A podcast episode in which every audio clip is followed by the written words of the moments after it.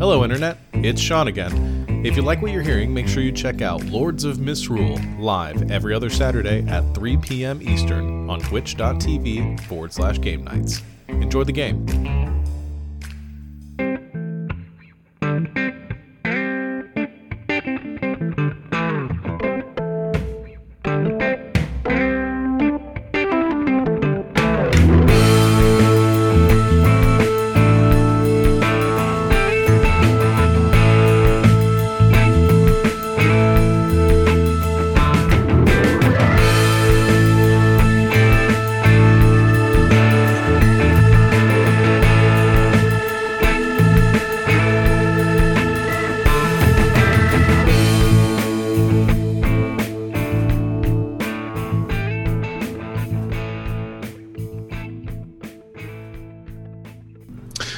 Welcome back, everyone.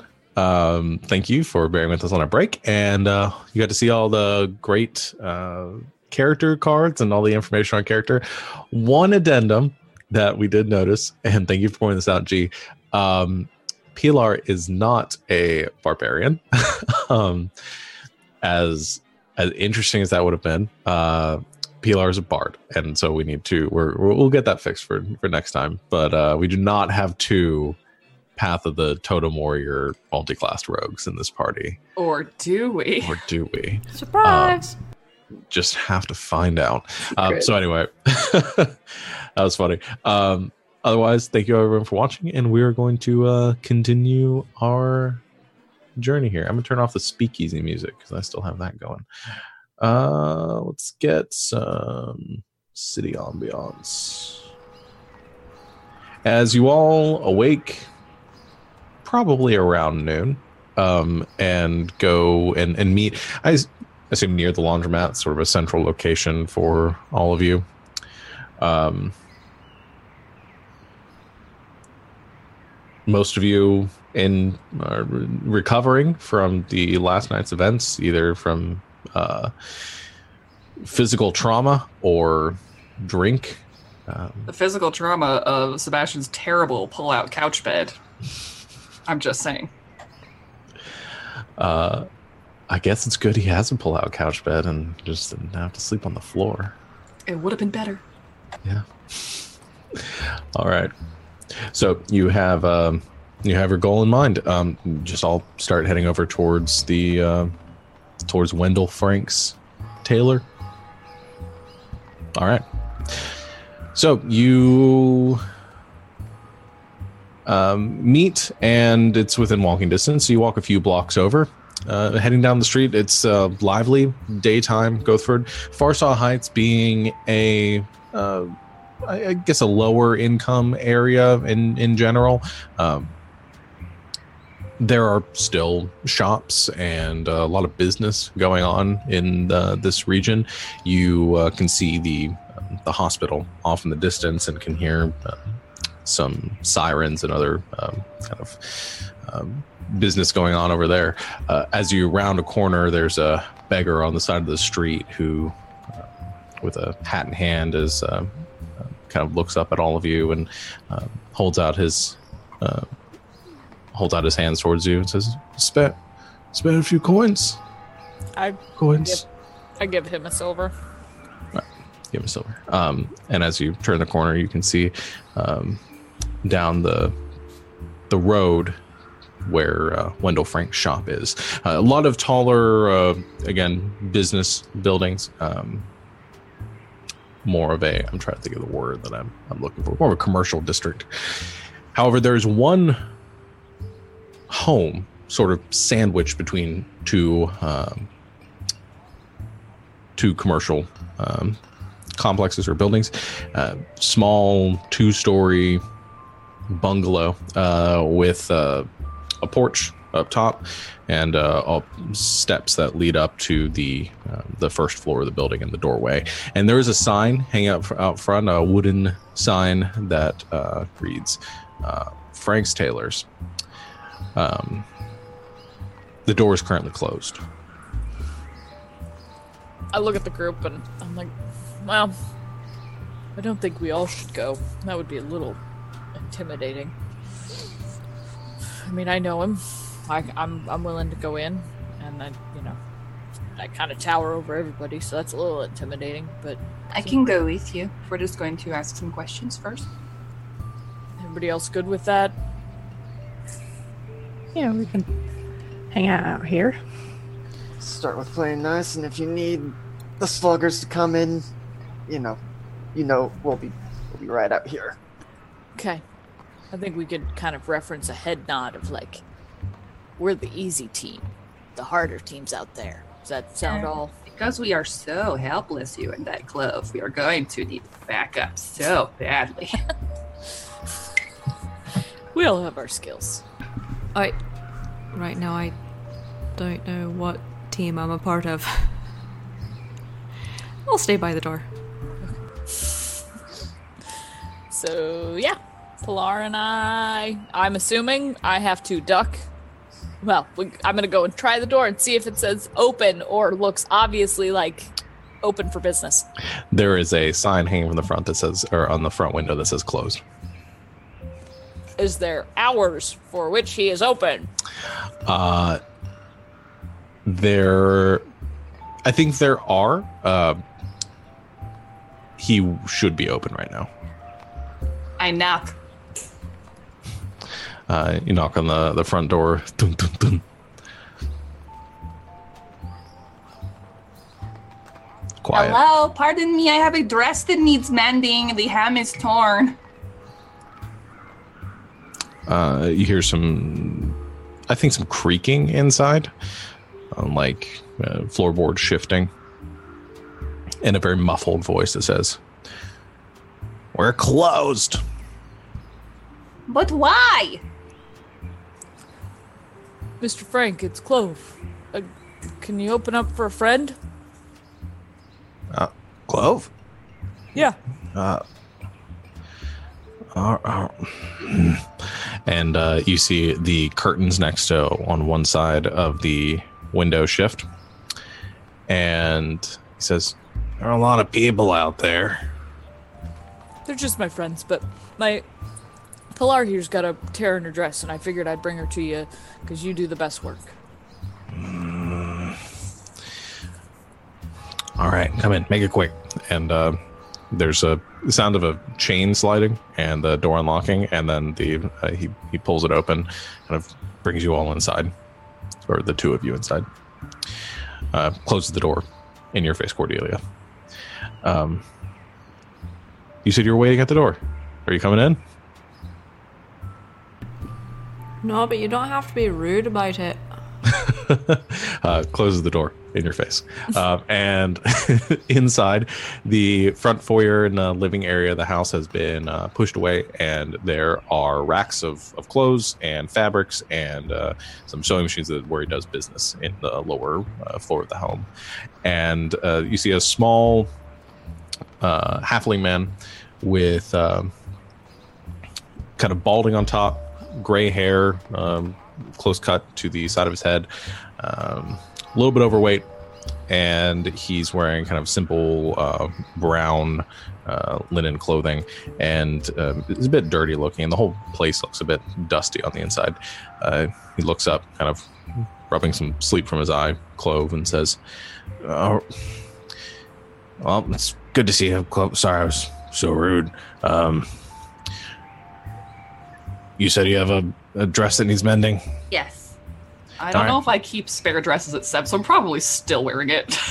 Oh, okay. Yeah, so you're wearing the same one before uh, he, he looks at it. Um, I said, uh, yeah, I can I can patch this up. Uh, looks around. He says, I still have the torn piece, uh, looks which at I it. cleaned Says, up with presentation, so I didn't have blood on it anymore. okay, I was about to ask. Um, he says, uh, let's see what we can do. Um, why don't you go change? There's some there's some clothing back there. Um, bring out the dress and I'll get to work on it. okay. Um, so you head over. There are a couple racks of clothes. You can pick out whatever you want, um, ranging in other dresses or pants and Okay. boots. And I just changed it to another like And pants. gift and dress. pants. Um, does it? You said it was dirty in here. It's dusty. Yeah. So does it look like he's been closed for business for a while? Or is Uh, he just a messy dude? Yeah, so the the interior looks um it- it's dusty in that it hasn't been cleaned for a while. It, it does look like there's been some foot traffic in here. Like he comes through here regularly. The clothes themselves have dust on them, um, indicating that he probably hasn't uh, he probably hasn't done a lot of business lately. So you gather he's been here, but there hasn't been much business going on here. While I'm changing in the changing room. Have you been on vacation? Uh, uh he you know he looks at you, Clove, and says, uh, why? I'm just trying to make conversation. You were closed at noon in the day. I've been feeling a bit under the weather. And I kind of look down and. What's really going on? Um, nothing. Everything's fine.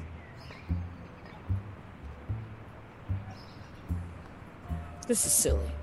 I can see around here. What's going on? You usually have banner business. I sent everybody your way. Just uh, been been working on some other stuff. Well, you know, the, the rent guy came by and was bitching about you. Oh. Well, um, if you see him, tell him I'm not here. You know that's not going to get you very far. It's been working for long enough. Yeah, I guess what I'm trying to tell you, sweetheart, is it's not working for very much longer because they're gonna they're, they're looking for somebody to come and shake it out of you. They came to me first, though. That's what the backup crew's for. kind of looks at you and, and you see a little bit of like i think a little betrayal on his face um, and he's like Wouldn't you rather They- deal with me than them? they sent you they know i'm here now That well, they don't know because I haven't told them yet. But I'm trying to make it. I'm trying to do this the easy way for you. come on we've been friends just just tell them i'm not here That's not gonna work. You know that. yes You owe a lot of money. I would like to determine if he's just being obstinate or if there's some other like underlying fear or other reason why he's wanting to not pay. Like, is it just tax evasion? okay i see you've come back out um, Yes. with the dress at this point um, yeah go and make a insight check Great. Can I join her in that? To Yeah. get, I'm gauging kind of why he just is he just yeah ignoring it, or if he actually has some trepidation behind him, aside from being pissed that I just hoodwinked him. Do we make two separate rolls or do I roll with advantage?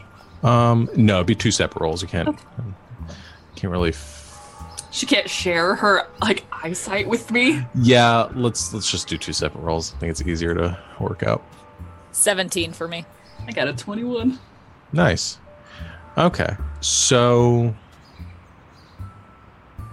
yeah, I think the, the two of you both gather this.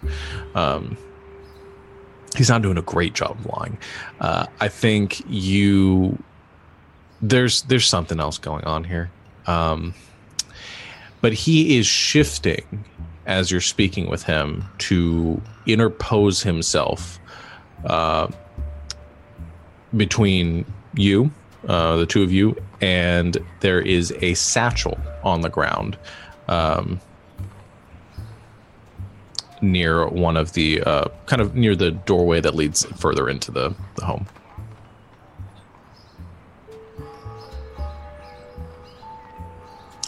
I would like to to. Hmm. Nope, I can't do that. Never mind. Sorry for the delay. Can I use Thorn Whip to try and get it if I've noticed him moving towards it? Okay, you want to like grab the bag? Yeah. Okay. Um, yeah, make an attack roll. Okay. Oh God, what is the the the the the, the, the, the okay? I don't add anything to it, right? I don't even know how this works. Uh, I think it's uh, it's a spell attack roll. Yeah, that's right. Okay, thank you. And that's okay. Not awful. That's a 19. that'll definitely hit. Um, so it, it was more so to see how how slick you could be about it. So I think as he's ducking towards you, he sees you look over his shoulder towards the bag, and he turns towards it just enough time to lose eye contact with you that you uh, you you mutter the incantation, and this uh, barbed vine, uh, this this thorn colored uh, covered vine, um, goes streaking out from your wrist, uh, wraps around the bag, and then you pull it the ten feet towards you, where it kind of flings and flies, and you catch it in your hands. Um, as he does, he turns back to you. He says, "No, no, no, no, no, no, no, no, no, no, no! You got to give that back. Give it back. Give it back. Give it back right now. Right now. Right now. Give it back." Okay, let's be very calm here. I think the tension in this room has just rocketed up by like 20, so let's just all be calm. Eh, Frank? Well, okay. The bag for the rent. I, I can't. I, I, I really can't. Um, I, I don't have the rent. I don't have the money. Then the bag comes. Do I believe him? Uh, I'll roll forward the insight check from before you got a good read on him. Um, yeah, you're gathering that he he's telling the truth about not having the money, um, based on your uh, kind of based on how earnest he's being right now. Yeah. Why are you so worried about these bag, Frank? just I, I'm I can't tell you. Just give it back and and for the love of gods, don't open it. Now we got. Now I have to open it, Frank. Clove just opens it because she's just like, I got no time. You're a halfling. I'm seven feet tall. I am Okay. time for you. Uh, you open the bag, Oh, goody. and as you look inside the bag, you notice you can't see the bottom of it. Um, and there's a moment of of sort of awkward silence as he goes, "Oh God!" and he goes scampering backwards. Um, as suddenly a beaked maw of some creature comes lunging up out of the bag in your direction to latch onto your face. Um, and it's going to make an attack roll against you. Uh, duh, duh, duh. That is going to be with advantage because I think it was hidden from you. Uh, You think? I think. Ooh, that's a natural 20. Starting off strong. Um, so it's going to be nine points of piercing damage. Okay. Um, as this. Uh, oh. I did. I rolled the. I rolled it out. Well, you can see it is a natural 20. um, uh, as the uh, creature lunges out towards you, grabs onto you at the beak, the tentacles uh, kind of flailing through the air, and um, this uh, snake-like creature comes kind of flying out of the bag and latches itself onto Lil, uh, or not Lil. God, I'm so fucking head onto Clove. Uh, as you drop the bag, um, it continues to move and shake as you see two other creatures come, uh, kind of slithering out from it. And I'm going to need you to roll initiative. Should we all roll initiative? Is there enough of a commotion now that we may? There will be. In roughly one. there, there definitely will be. Um,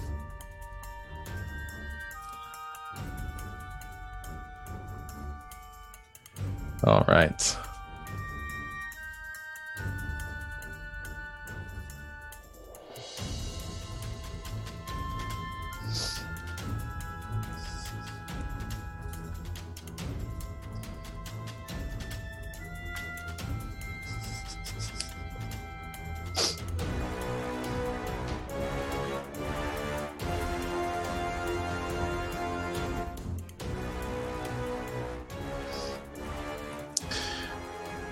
Is it doing that?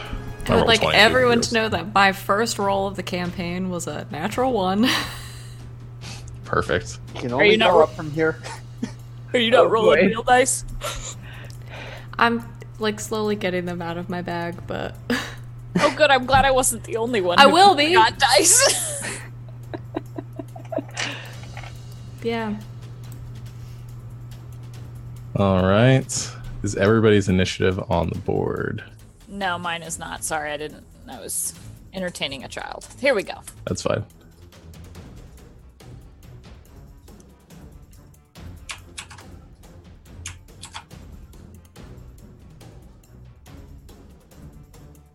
Oh, come on, roll 20. Move faster.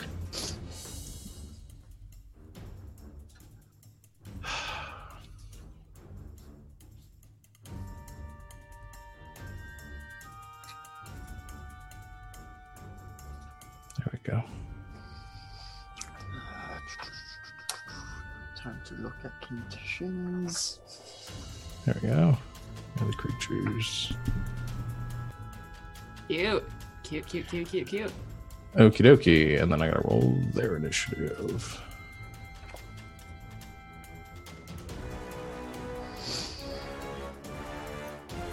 Why? Uh, I for, I'm getting used to these new sheets too, and I forget there's an actual like initiative button, unlike the. Uh...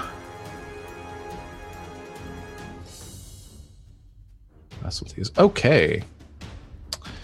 So that'll be uh, Pilar going first as two small. Uh, the the one that attacks Lil um, kind of falls off of her. Er, Clove. Clove. Um, ah, that's going to take forever. Uh, the one that attacks Clove falls off of her and kind of falls in a more defensive position. Uh, there's another small one that slithers out of the bag next to it. And then the bag almost seems to tear a bit at the seams as a much larger uh, version of these same two creatures follows behind it. Um, the three of them kind of staring out and hissing out at uh, at the three of you in the room right now. I shriek as a free action, All right, uh, loud of enough you, to be heard outside. yeah, all of you outside hear uh, hear Pilar shriek. And then I'm going to cast Levitate on the big one. Okay. It needs to make a Constitution saving throw. All right, Constitution saving throw. Oh, that is a that is a six. Yeah, it fails, so it rises 20 feet in the air and remains suspended there. Okay, um, so it goes twenty feet in the air and it sort of bumps against the ceiling, um, and and just sort of flailing outwards again like a like a snake or a worm. Um, you might pick up, uh, trying to latch onto something. Excellent. Um, hold on, I'm checking what this does. Yeah, nope, that's that's what I do. That's my turn. I'm just gonna back up into like the window or the changing room, away from the little ones. okay. Uh, all right. So that will put it to the small ones' turns. Um, one of them is going to lash out at Clove again, with uh, this time with its tentacles. Normal. Oh my god. That's another natural 20. uh, for 11 points of slashing damage. And the other one is going to go attack uh, Wendell, actually, since you backed out, Pilar, um, and goes uh, slithering up towards the small uh, halfling man and makes an attack. Roll attack with its beak. That is another natural 20. I have rolled three natural 20s in a row. Two of those did not even have advantage. Don't get used to it. I'm keeping these virtual dice forever. Uh, so he takes seven points of piercing damage and is looking very, very rough. Um, as it pulls back, you see blood kind of seeping through his linen clothes. All right. Um, that will put it to. Well, my initiative tracker disappeared. The next person's turn. I believe that's me. And, Yes. A little bit of flavor to give people time to refresh because we seem to be having lots of technical difficulties right now. There it is. Uh, up till now, Sebastian has been walking along with a cane and a limp. Uh, but as soon as he hears Pilar shriek, immediately all pretense of an injury is gone, and he just busts through the door. Uh, you know, moving just fine, no apparent injury anymore. Uh, takes in what's going on. Um, the one that went after the tailor is now behind a counter or something. Or Um, no, they're essentially there's a there's about 20 feet of room, and there is another uh, entryway or doorway with uh, curtains hanging in it that leads into another room. They are kind of entangled in those curtains right now, um, grappling each other. Okay, so the big one's floating. The small one small one is with the tail, and one small one's with Clove. Yes. Yes. Mhm. Okay, so uh, for my first attack, I am going to take my cane uh, and just k- kind of club the one that's on Clove. Okay. Um, and I'm going to. Well, first, I guess I need to see if this is a hit. 22 to hit Oh yeah. uh, for 8 bludgeoning damage. And I'm going to. uh, You were going to say something? Or. Nope. Okay, uh, going to use a ki point to attempt a stunning strike on it. So it needs to was stunning strike. It needs to make a Constitution saving throw. Which is that my DC? I feel like it should be more, maybe. No, no, that's right. All right. Constitution saving throw. So eight points damage. All the con saves. Uh, the roll's much better. It's a 17. Okay, so it succeeds. Um, Okay. But so that's my first attack. For the second one, I'm going to move over to the one attacking the tailor, uh, and I need to. I need to read one of my feats. Okay, so this one I'm just going to go over and uh, do an unarmed strike on it. Okay. Do you have anything that prevents attacks of opportunity? Mm, I do actually. Um, if I do flurry of blows, but is that what I'm doing? Yeah, I think that's actually what I will do. So, Okay. uh, I'll. So what I will do then uh, is use my second regular attack on the same one on Clove. Okay. Um, so hitting it with the cane again. That's a natural one. That'll miss. Um, this now- time it ducks out of the way as the cane sw- uh, swings over it. Yep. But now spending another ki point to do flurry of blows for my action, which uh, because Sebastian is the way of the drunken master. Whenever you use your flurry of blows, you gain the benefit of the disengage action, and your walking speed increases by ten feet until the end of the current turn. Nice. So Okay. um, I'm gonna do one punch on the one with clove, and then move over to try and kick the other one uh, that's getting the tailor. Okay. So that's 17 to hit. That'll hit. So seven damage on this on this one. Then moving over and kicking the one on the ground. That's another natural one. Whew. Just up and down. Yep. Uh, right. And yeah, that is my turn.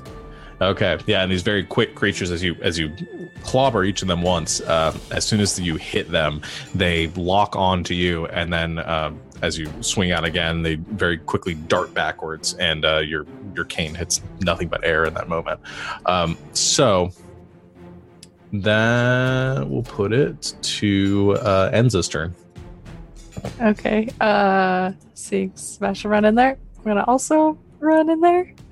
Okay. Um, and as a bonus action, I'd like to take a look at the creature and uh, use my ability Slayer's Prey. Oh, So it's kind of like Hunter's Mark a little yeah. bit, but slightly different. Okay, which one? Uh, the two little ones on the ground, the one big one that's currently uh, on the ceiling.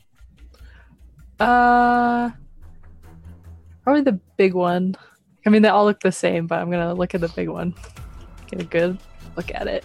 Okay. Um, so you you uh, kind of focus on that creature, getting an idea of what it is. Uh, is is this one of your fa- or what? What are your favorite enemies?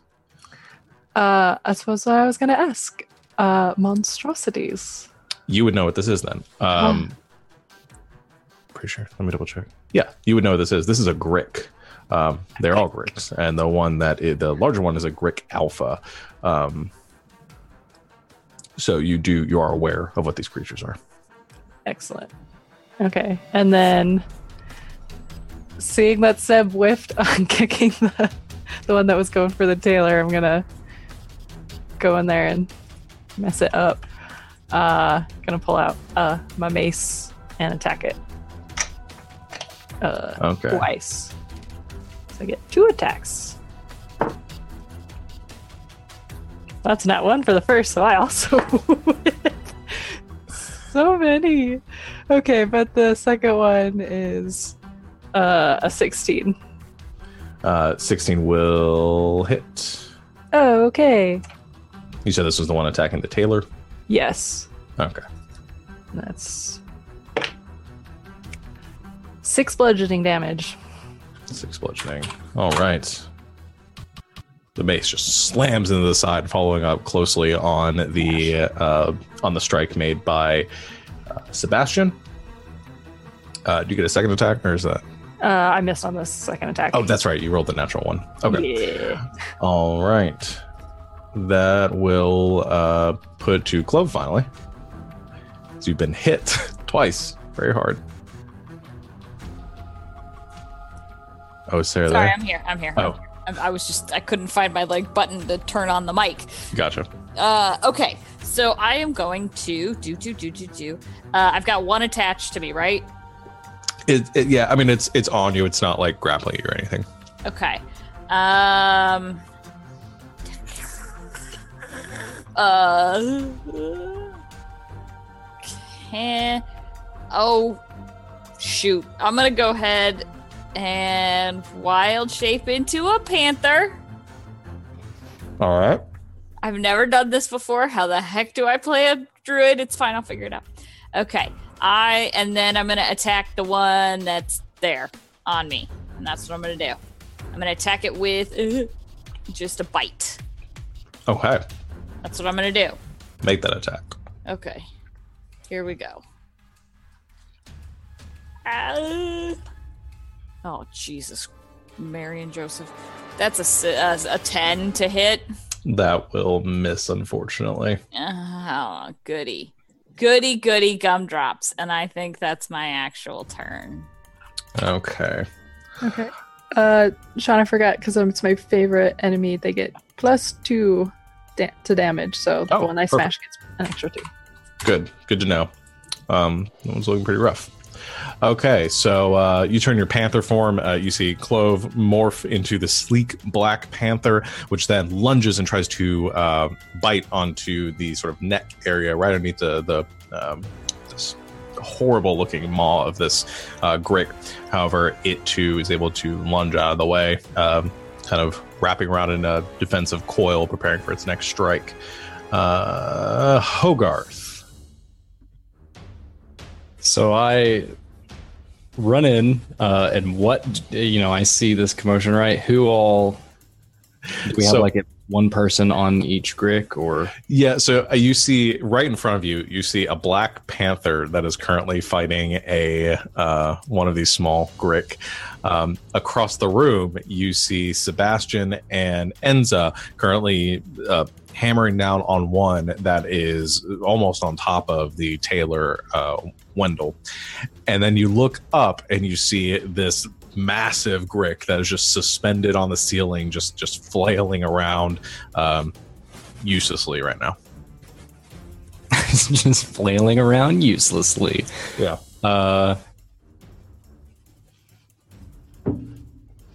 Okay, then I will. I'll go after that one. Or no, I'm gonna go help out Black Panther All right. Yeah. if I have the movement speed. Yeah, you do. You're good. Okay, cool. All right. Uh, so you go running up to the the to strike the one that's in front of the panther, or what are you? What, what weapon are you wielding? Uh, I'm gonna take out my machete. And uh, From where? I got it holstered, I guess. Not holstered, but Like under a jacket or something? yeah, it's like it's like underneath my jacket. Just an entire machete. Just one whole machete. And I don't remember how we talked about it before. I mean, if I'm imagining right, the machete is not like a beautiful, like gleaming piece of metal. It's like creepy It and is well. It is well used. yeah. It it it is still you know. I don't know if they'd be able to tell, but like it's sharp, so it's been taken care of. But it's not like glistening shiny metal. It's That's been real cute. Are you trying to say that something about Hogarth is creepy? Please. Come Uh, on. Like, like it's Hogarth's not stained, like creepy at all. the the wooden handle of it is stained a little bit red, and the uh, the blade itself is a little bit rusted around not the not the bladed edge. Okay, go to make your attack. Yep. Uh, I got an 18. That'll hit.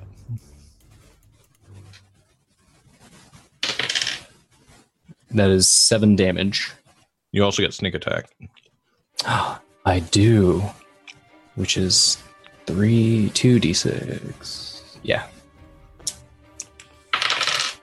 For another three damage. Okay, what was the total on that then? Uh, Is it 10. 10? All right, 10 points of damage as you pull out this machete and uh, just expressionless Hogarth comes uh, running up next to the panther and tries to decapitate essentially the, the Grick in one swipe. Um, it lunges just enough out of the way where you catch the, the side of it, drawing open this large wound. Um, its blood spills out on the ground, this kind of uh, purplish color, and it, it flails. Um, again in the snake-like fashion for a bit uh, before regaining its composure and then sort of again more defensive um, locking its attention onto hogarth. Uh, all right. Is that it for hogarth's turn? Yes. all right. So that is now the grick alpha's turn which is currently on the ceiling and it doesn't make another saving throw or anything right it's just Nope, it's just there. it's there he can propel himself from the ceiling if i remember How right far can you jump? That's that's a good question. Um, let's see. I think instead of jumping, what it's going to do, Because yeah, it can attempt to climb essentially. it does. It does have a thirty foot climb speed. Um, so it is going to instead kind of flips over and latches itself onto the ceiling, and then begins to sort of climb in this like snake like uh, like slithering fashion, climbs across the the ceiling and then down the wall towards the floor. Um, I'll say that uses up its movement this turn, uh, but it's kind of like clinging onto the floor uh, as it, it uses action to dash, so it can go all the way around and then get back into the. The And mix who's it near now? Um, I'd say it's sort of across the room from you guys, like over amongst some of the mannequins. Um, it's not it's not in anybody's immediate range right now, but it's knocked over some of the racks and the mannequins. It's currently snaking across the floor. Um, all right. Uh, which will put it to Cordelia. I would like to very slowly and dramatically just walk into the shop. Okay. From you watch outside. everyone else run in. Always the drama. And I'm gonna walk in very dramatically, and uh, the one that's making a super mess over here with the mannequins and everything. Mhm. Like, The biggest one. stop. I'm gonna firebolt him. Okay. That's really good. Uh. Oh god, I can't do math. I... 26! That hits. Math is hard. Uh, I get 1d10. That's a 6. I think you get 2d10. I don't know. You're level 5. 8 total. All right. Fire damage. Eight fire damage to the Grick Alpha. I don't Um, know how to play this class. Nope, it's fair. You got this. You do great. Uh, all right, the firebolt goes streaking across the room, hits the Grick, and I think sort of sparks of it, and some of like these these cinders uh, catch onto some of the clothes uh, next to the Grick, and you watch as these uh, this one dress uh, right next to it begins to kind of and begin to Better not be my around it. dress. One No, it's one, Oh, one, one good. mannequin. No, Yeah. please. that one's made of polyester. That's really unfortunate craftsmanship. That is. It's probably better that it's gone. All right. Uh, Pilar, back up to you at the top of the round. Oh, it's me. Okay, so how big across is this room? Um, it's about 20 feet from the door, uh, from the entryway to the um, the back room, and then it's longer the other way, probably about 40 feet. Okay, so how far away is the big guy from me? Uh, you backed up towards like the changing area again, or is it a okay. room, by the way? Is it a changing room? Or is it just like a curtain? Uh, it's it, it yeah, it, it's more of like a like a booth, like a stall um, with a curtain in front of it. Okay. Um, you, I'd say you probably you're on the other side of the store, so uh, it's it's probably about twenty or thirty feet away from you. Okay. I would like to try and find a safe-ish path across the store Okay, to the other Move. side. moving in its direction. Yes. Okay, And I'm going Um, to open the biggest cabinet that I can find and move the alpha into it.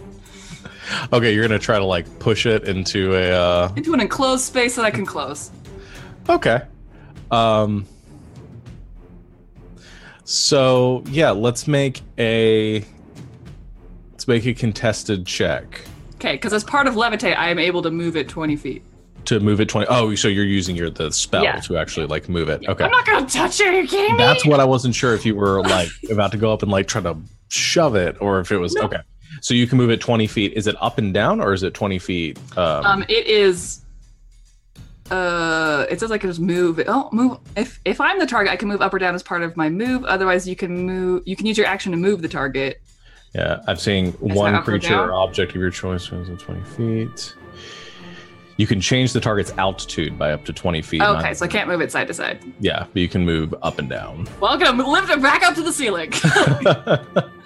Nix that. Right. Never mind. Not going into the closet. Just going back. All to the ceiling.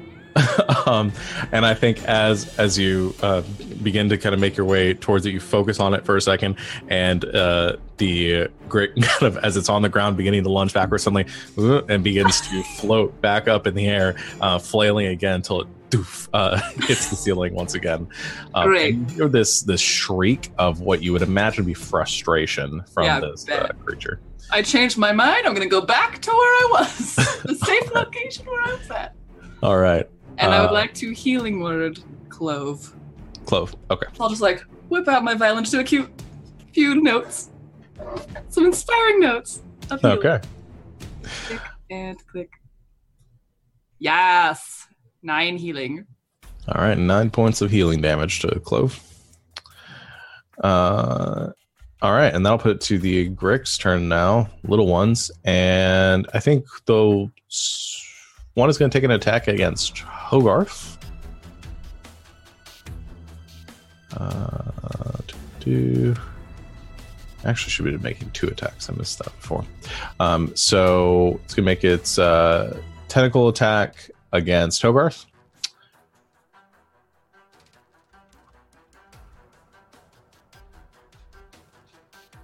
Why am I not scrolling? All right. Uh 21 to hit Yeah, that hits. For 12 slashing damage. And then since it hits with that, it's going to make a uh, beak attack against you. Which is a 19 to hit That hits. for 6 piercing damage. The other one is going to attack Sebastian. And tentacle attack against you. That is a 23 to hit, That'll hit. 8 slashing damage. I will never roll this well again in any campaign. Um, that's 11 to hit on the second one. I think that misses you. Yeah, that misses. Okay, for the beak attack that tries to follow up on as it lashes with you, the tentacles tries to pull in with the beak. Um, it, it tries to bite at you, but you, I guess, throw up your cane at the last second, are able to deflect the beak away um, as it then rears back once again for another strike. Uh, Sebastian, it's your turn. All right. So with the one that just tried to get me, uh, sort of throwing it back with the cane, going to press a button on the cane to make a blade pop out of the end, Okay. and try and stab it with the cane sword for my first attack. Do it to it. Uh, that's only a 10 to hit. All right, I've got out my real dice because roll 20's been betraying me. uh, well, your first attack misses. Yep. But so, uh, to attempt to make use of some of my feats, I'm going to uh, attack with an unarmed strike for my other regular attack. So this is not the monk bonus action. This is just regular attack. Mhm. Um, so, gonna attempt to try and kick it up into the air. That is a nine. Uh, so that d20 is going away. Um, let's try another one for uh, since that didn't work, I am now just going to do the bonus monk unarmed strike. Go for it. Uh, let's do a flurry of blows because these things are pissing me off. so uh, Get him, Tito. That is a 14. Uh, 14 hits.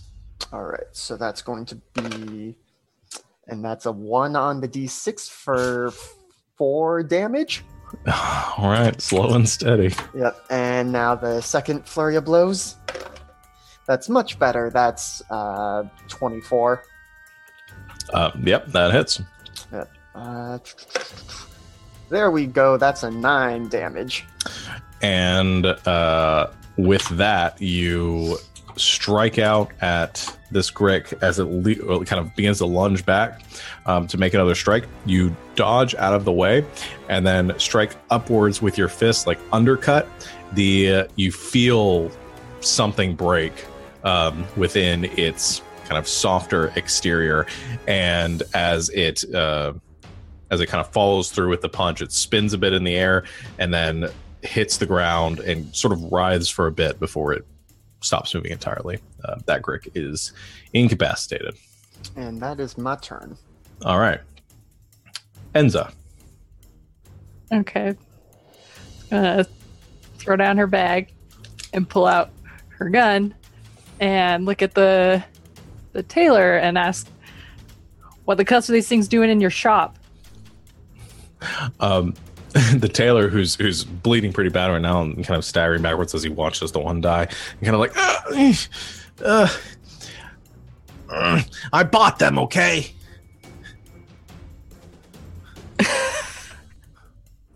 Okay. Uh and yeah, it's just gonna turn and take a shot at the big one. Okay. Um, so yeah, uh, you, you throw down this this large black bag that you are carrying, or what are you? What does the bag look like?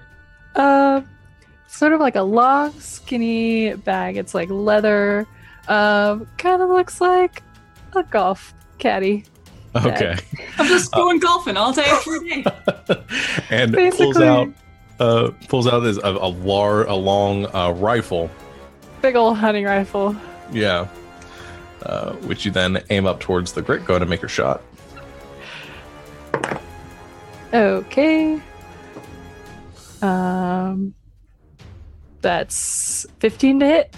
that misses um, as you take your shot the uh, grick is is still kind of floundering in the air and the bullet hits the wood and pierces up imagine to the upper room of the house um, leaving besides a, a sizable hole in the ceiling All right, I'm gonna take another shot.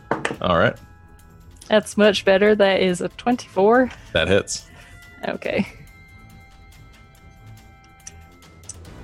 So let's see. 2d10. Okay. Uh, plus your d6 that is 13 piercing damage. all right with your uh um your what am i trying to say My Prey. Yes. No, the uh, plus two for monstrosities. Oh, no. So 15. Okay, 15 points of piercing damage um, as the second shot connects, leaving another spatter of blood on the ceiling. All right.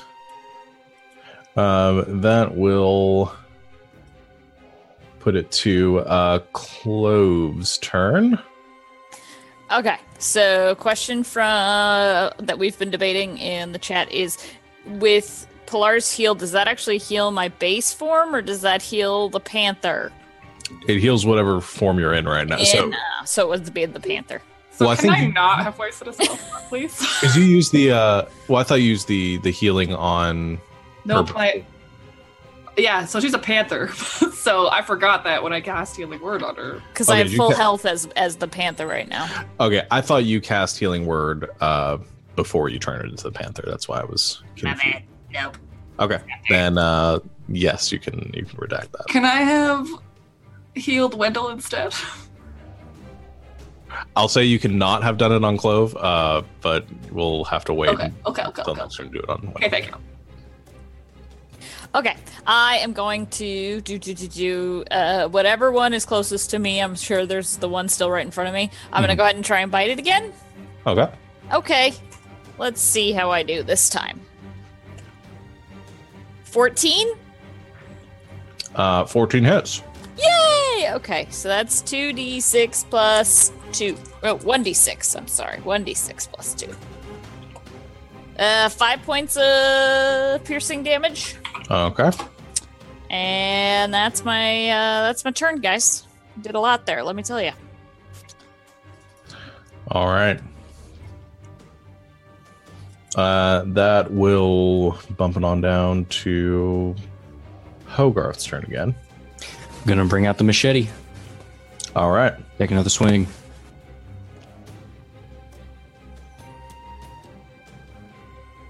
That is a nat 20. Nice. Asking.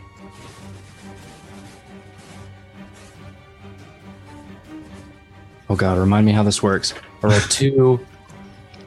Do I add the plus three to both of them? No, just uh, roll it all twice and then add the and then add your modifier. To the end, right. Uh, it's been a while. Uh, that is 13, 16 damage. Okay. Um, And then sneak attack, right? yes, and you see it, which also doubles. That is 10. So So what did I 26. 26, yeah. All right, 26 points of damage. That is enough for said Grick. Um, and I think this time you finish your swipe and and and cleanly decapitate this uh, this grick. And as the the tentacled head slops to the floor and kind of um, rides around for a bit, the body just falls limp. Nice. All right. Uh, and that's just gonna leave it to the Grick Alpha, who's on the ceiling and real, real frustrated. so, yeah, I'm gonna I'm gonna say it, it's going to try to leap from the ceiling down towards the floor uh, and and pounce on somebody. The question is who. Uh, I think it is going to go for probably the tallest person in the room right now, um, which is going to be Hogarth because one of you's a panther. All right, that's going to be. Uh, Does it have to resist my spell save? So It's going to make an athletics check to try to uh, propel itself down. Um, and I'll, uh, yeah, I'll set the DC as your spell save. I think that works. which your is spell save? 16? 16. Okay. Ooh, that's a 15. Sucks to suck! Uh, so I think here's what happens. It uh, it kind of coils up on the ceiling and then propels itself forward. And Hogarth, you look up as you finish decapitating this uh, smaller Grick at the uh, towards the ceiling, and you see this this large uh, tentacled form uh, come streaking down at you, and it slows and slows and slows and slows itself, and then the tentacle just snaps just an inch from your face uh, as the uh, or the the beak snaps just an inch from your face as the tentacles whip out at you, but just isn't enough to get it all the way. Um, I say it propels itself to, I mean, basically your head height, uh, but can't get any further. I would just like to say that I'm whistling my spell as I maintain concentration on it. All right. So I like ex- excessively whistle, like, no, no, no, get back up there. uh, that's gonna put to Cordelia's turn. Uh, I'm gonna ray of frost. That ugly thing that keeps trying to try to come down off the ceiling. Okay, make your attack. Oh, that's not very good. I thought it was a one, but it's a seven, which changes things. Uh, fourteen That misses. Doesn't change Um, things that much. So as it uh, kind of flies through the air, you try to track it and send a beam of this cold energy towards it, um, and it, it just misses and goes um wide, hitting. I'd say one of like the so the, the pillars in the room, or no, probably over uh, in like the corner of the room where uh, the ceiling meets the the wall, and just freezes solid a big chunk of like the wallpaper and the uh, the wood in that corner of the room, which begins to sort of crack uh, from the temperature difference. All right. Uh, anything else on your turn? Nope. Okay. So that brings us to the top of the round. This spell lasts for like a minute, right? It lasts for 10 minutes. 10 my good minutes. Sir. Okay. I kind of just want to say, eh, are, are you guys going to keep trying to kill this thing? You you have it. I mean, it's it's trapped and it's not going to be able to go anywhere uh, at this point. of want to keep it. You- Yeah. Okay. If the tailor starts telling us like, "Hey, no, keep it alive," that's where all the money is. so we'll say let's say that the threat is gone right now so we'll kind of pump out of initiative for a second as this uh Grick is in the air unable to propel itself any direction and just sort of whipping around you all sort of just take a step back um and uh wendell i'm gonna turn off the let's go back to some better music uh wendell comes creeping out from the back room still kind of covered in blood, uh, though it seems to have mostly stopped. Sees it, sees the creature in there and says, uh, looks down at the ones that are dead on the ground. Goes, uh, please, please don't kill it. Why would you buy something like this? And how much did it cost? It, it cost a lot. Um, last few months' rent, which is why I wasn't able to pay. Um, I just I collect creatures of sorts. It's always been sort of a hobby of mine. There's some smaller things, and you know, nothing, big, squirrels and and, and uh, rabbits, and you can go down to my cellar. Lots of I have a lot of pets. Uh, some guy met at the bar a few weeks ago. Said he'd get me something a little more exotic, and uh, I mean, they're pretty cool, right? Do we know what these things are? Uh, Enza does. Um, Yeah. you could make a. Flash, you could, can I make a roll? yeah, you could make a nature check. Or an arcana check? Um. Hmm. No, it's not really arcane. Okay, well, let's play a game called I'm looking at my sheet and I know they're in alphabetical order and nature is not on my sheet. Oh yeah, sometimes. yeah. These sheets, if I'm remembering right, uh, for some reason, nature just if you're not proficient, just roll an intelligence check. Okay, well, that's good for me, so. Ugh. Okay, okay. 18? 18. Okay, yeah, you know what these are. Uh, Gricks, they are kind of ambush creatures, usually live in uh, sort of mountainous or, or cave terrain, um, subterranean environments. Uh, they uh, they're pretty intelligent creatures. Uh, but yeah, just vicious. Do I know what they are, though, Yeah, vis a vis creature type. monstrosity. Okay.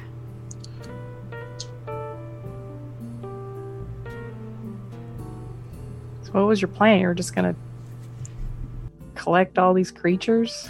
Well, I mean, I, I, I have my pets are, are downstairs, and I, I keep them in cages, and and and I didn't have any place big enough to put them, so I was just keeping him in the bag that he sold them to me in, and I hadn't had time to do anything with him yet.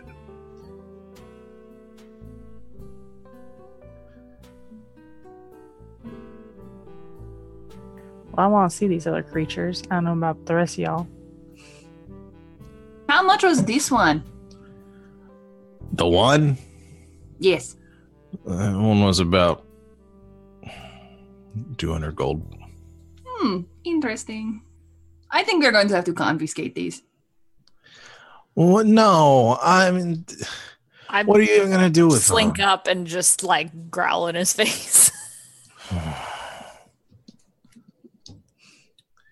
Fine. Are you gonna? wh- wh- What are you Wendell, gonna tell? Here, hold on. I'm going to go over and healing word him. Okay. Just like Um, dab, dab his face a little bit.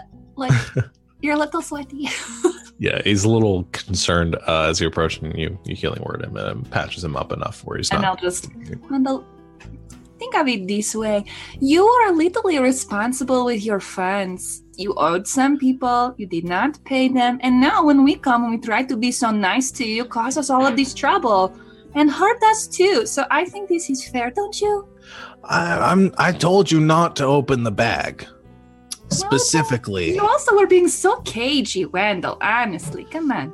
well, you told me you were debt collectors for the Zartano. I mean, No, we said we were friends trying to make your life easier. that's not what I heard. Ah, it doesn't matter what we said. Come on, Wendell. Consider it. This is easier than anyone else besides us coming and maybe not killing the things that are wrecking your shop and just wrecking your shop. All right, and looks over to like uh, Panther Clove form and. What are you gonna tell? What are you gonna tell the people that sent you? that uh, as he asks me that, I pop out of of panther form. Well, we're gonna tell him here's what what is due, uh, in in kind, um, and I'm gonna keep sending people to you, so that you can get your funds back going. Because you need to open the shop, and you need to make money. You don't want to owe the Zartano money. We both know that's not a good road to go down. And that's what I'm gonna tell him. I guess I don't have much of a choice. What do you want the Zartano to come? No, So find a better hobby. A less expensive hobby. Or just don't be buying weird snake bird octopuses from purses in bars, maybe, and pay your rent instead.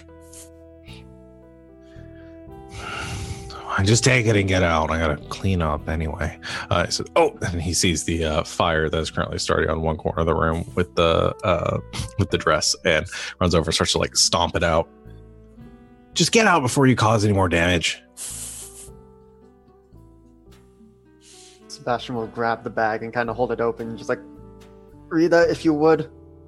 And I will de-levitate into the bag. We're Okay. Ghostbustering it right now. the creature is sort of like is is snapping and kind of uh, weaving through the air, and I think maybe it takes a uh, maybe it ends on uh, and Hogarth too, and uh, kind of guiding the tail in, and then you lower the rest of the creature, and as it kind of uh, snapping outwards, the tentacles lashing out, uh, finally swoop, uh, disappears in the bag, which you close. After throwing the two little corpses in, Okay, throw the give it corpse. something to eat, or have you know they can scavenge them for parts, Build a new one. or you know sell monster parts to get get some money back from them. I said they were intelligent. I didn't say they were they were that. No, no, the intelligent. Zartanos. okay. I know. We're repoing the dead corpses as yes, opposed to the uh, living corpses. Cordelia, you have uh, your hand raised. On the way out, the owner of the shop is like paying attention to the fire that's starting over there. Um, I'm just like really quickly looking like are there any like cute like light dresses just really quick on the way out that I can just like sleight of hand whoop pocket. Sure. Make a sleight of hand check.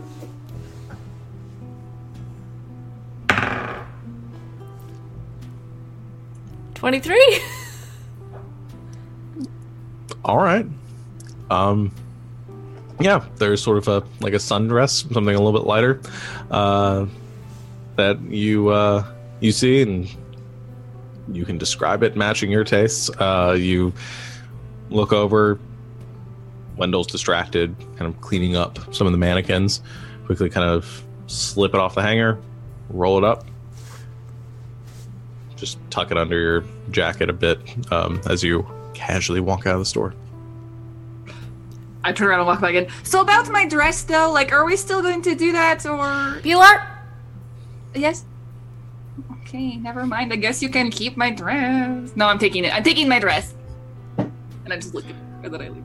You did get the free clothes that you are wearing right now. Oh, now. that's true. I take, I take those too.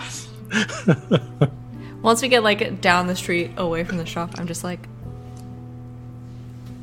pull the dress out from under my jacket, like How in the world did you pocket an entire dress? It is so Eh. cute. I like kind of like plod over it. That is really pretty. It will look so good on you. Are you? I give it to her. Cordelia, uh Sebastian, look. I like grab the skirt and I like twirl. Yes, yes, it looks very nice. And once we're back outside, Sebastian is back to walking with the cane and the limp, like has the bag slung over one shoulder and limping along with the with the cane in the other hand. Um, we should probably drop this off with Haran, then go see about the delivery at the docks. Yes. That was very exciting. It, I did not expect it to go like that. Yeah, I guess I shouldn't open the bag, but I just couldn't not.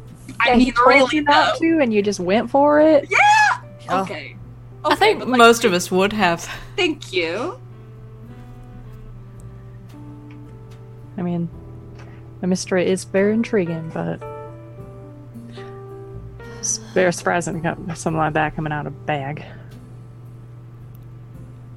It was Well, very and this- surprising. In this town, they all try to hoodwink you one way or another, and I'd rather have been the big old baddie than there be nothing in the bag and I walk out without it, with it, and we don't have any money or anything to turn in. So True.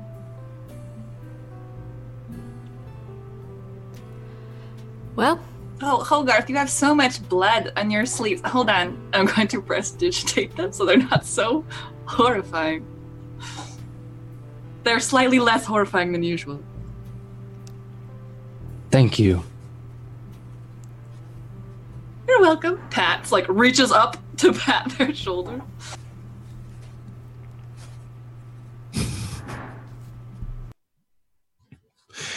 Uh, okay, so you all uh, walk the two blocks back over. Um, the the homeless guy sitting on the corner watches you walking back with this bag, or sure, a lot of you being kind of bloodied and and I clean up every one of blood, not just Hogarth. I look. Okay. to be fair, I look literally exactly the same as when I went in. some of you have some scrapes and uh, and bruises Okay, though. that's fair, that's fair, that's fair. um, just watches you aghast as you uh, pass by, and uh, you make your way to.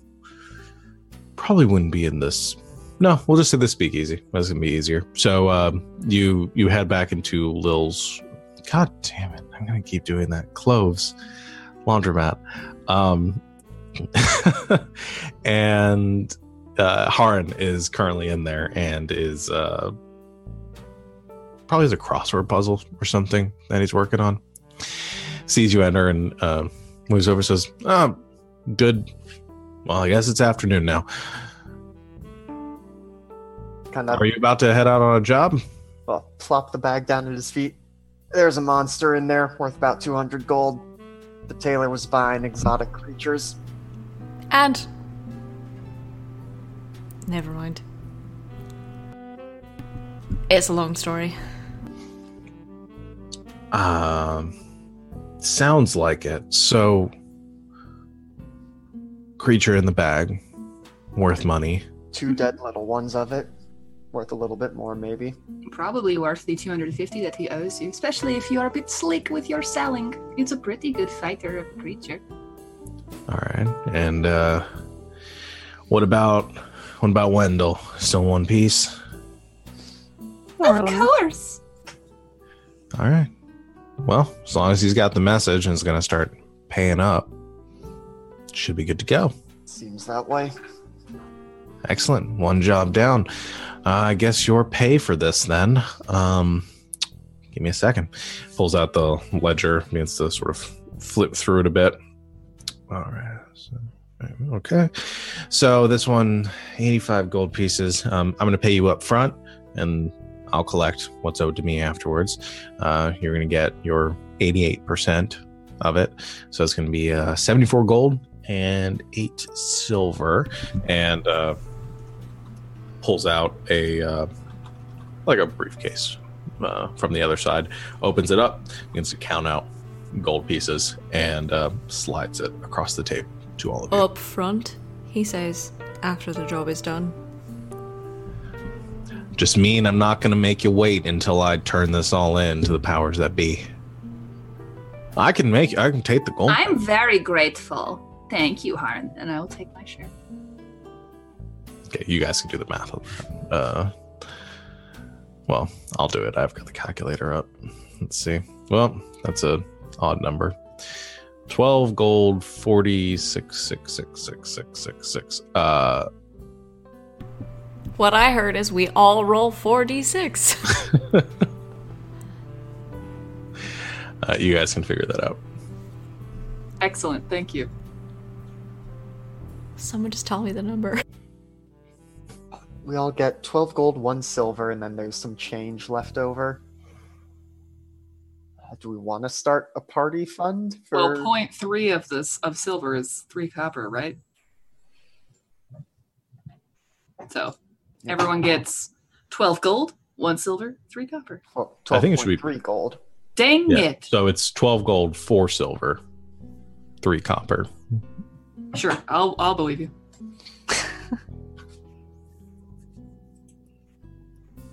We want to just put the ex- whatever doesn't the the hard parts that don't equal out into a party fund. Yeah, start a party fund with the 0.3 gold. You have to start investing somewhere.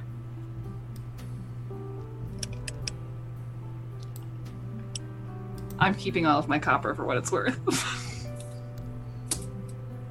Yeah, maybe after the delivery. I think for now, we've already done the math to split it up. so, to the docks. Well, I could use a drink or Don't three. we want to sit for a little bit? My feet hurt. You didn't get bit by one of those damn things, Cordelia. You're right. Some of us fight smart. And some of us fight effectively. I saw you hitting the wall all over in there. I at least hit some of the time. I hit exactly what I mean to hit. Whether or not you understand that is not my concern. Yeah, yeah, wizards in your words. Ugh, Seb. We can have a drink if you want before we go. Seb immediately plops down into his probably usual stool, like by the door, you know, where bouncers tend to sit. Okay. Uh, you guys uh, sit down and have your uh, your drinks and a short rest. and a short rest. So go and roll some hit dice. Yay, lunch! Pilar, do you have the Song of Rest thing? Oh, would you like some? That's not my accent. uh, yes, I do, and I will play us some music.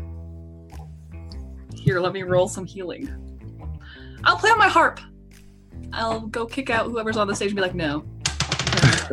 For six more healing. Nice. All right.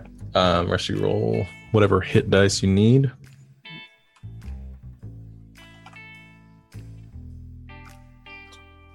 Yeah, get my ki back. Yay, short rest class. I'm just sitting there eating brunch, like, ugh, you all waste so much time.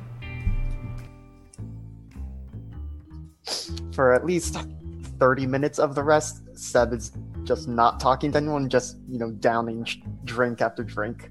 Not for like, not that many shots, but it's just only drinking for 30 minutes. And that is his. Sir, is that how you meditate? oh my gosh. He's gonna die. I have a liver of steel. Thank you very much. You'd better. Oh my gosh. Uh, Enzo's probably gonna sit at the table with Haran and just tell him about the Gricks. Okay. So fill fill him in so he doesn't accidentally peek in on the, in the bag. All right. Uh, okay. So you all get a short rest, have your conversations. Anything else? I just have a drink in solidarity with Seb at noon.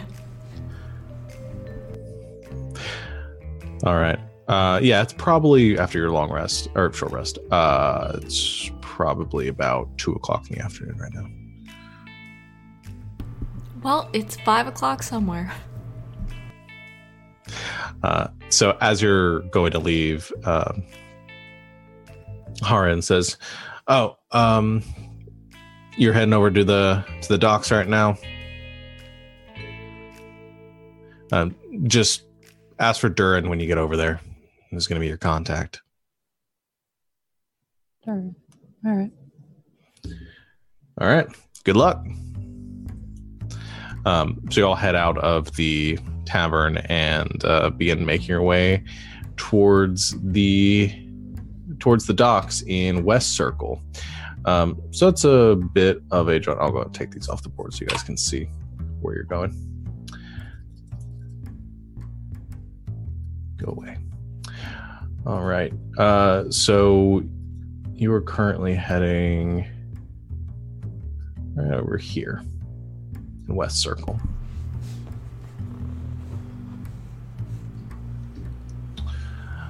So, uh, walking.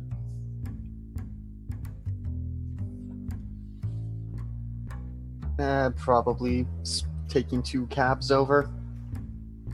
Not directly to the docks. We get in the vicinity and then walk the rest of the way. You could, uh, you could also take the subway. Wait, there's a subway?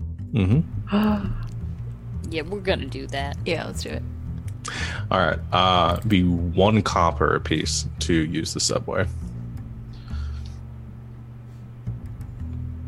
Um, but yeah, so you, you in the Farsaw Heights, you go to the nearest subway stop, uh, duck down um, into the tunnels. It's loud, dark, a bit damp. Um, catch one of these subway cars, and these aren't the sort of uh, sleek subways that uh, we would be used to seeing, but these kind of jagged uh, mechanical contraptions that run along electrified or, or um, arcane electrified rails um, under the surface of the city. Yes. Just before things get too far along, when you deleted the tokens, you deleted a lot of the uh, markers we put on the map of like where we live and stuff. Oh Can no! You I did do Z that. or something. Yep, I can do that. Oops, I forgot your guys' stuff is on the. It's there. There we go. So I'm gonna thank you for pointing that out because I would have totally missed that. Uh, Let me um let me move that stuff to the map layer. Yep. It also looks like some of them are shifted, maybe. Yeah, like the hospital got re-rotated. Yeah. Oh, okay. Yeah, I can do that. We'll just leave it for now. I'll fix it later. Okay, so yeah, you get onto the uh, you put in your coins or you give your coins to the uh, uh, like the attendant as you enter the subway system, um, getting on the cart and uh, get to sort of rumble down the tracks. There are a couple other patrons in the uh, subway with you right now. Um, uh, kind of an older, um, Goliath man that is currently like reading a newspaper. There is a few humans that are uh, talking, kind of. Uh, they look like students that are looking through a book together right now. As you are currently heading to the West Circle district, which is where the university is in um, in Gothford. Um, after about ten minutes of travel, uh, you reach your stop in West Circle. Um, exiting the subway, make your uh, way up to the surface once again. Um, early afternoon, mid afternoon, right now. Um, you come up just near the uh, university itself, the um gates surrounding the large span that encompasses a, a, a, fair portion of this district of the city. Um, tall red brick buildings, a clock tower, uh, which chimes the uh, 3 p.m. hour as you are currently um, heading, you're making your heading towards the docks. Would you say we're making our way downtown? Lucky Yep. this- Never mind. Yeah. I could say that. I won't say that, but I could say that. Yes, I have a real question. sure. Um, these being mana involved mana dealers, um, I don't know if I have like any insight into this area or the people who might be there. Also, being a mana dealer Same. myself. Same question. I was going to ask the same thing. Yeah, I guess that that's a good question. I mean, Do I know these people? Are they my competition? Do I want to kill them? No, these would be Calbit uh, mana dealers. So uh, you would, I think, you'd be familiar with them. Probably, uh, maybe a friendly competition. Um, private salespeople, uh, contractors that uh, also sell mana in this area.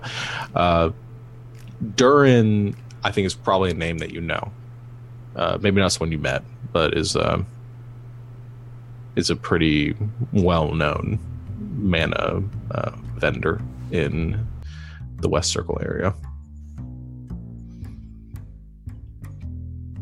But you know that the the typical process for mana that the mana itself is not manufactured in uh, the city, but is uh, brought in from outside the city uh, via um, shipments or um, cargo containers or shipping vessels um, unloaded in West Circle near the docks there, where the Calvets take inventory of them and then transport them and sell them to people throughout the city.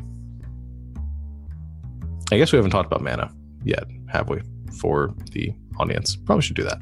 Uh, so mana is a an illicit substance, um, a legal substance, uh, substance in Gothford. It is a a liquid, a, maybe close to a potion, but uh, is a drink that has magical properties, uh, the ability to give those that imbibe it uh, minor magical abilities that have sort of a compounding effect. Um, those that have uh, arcane talents see them manifested um, maybe a bit more powerful.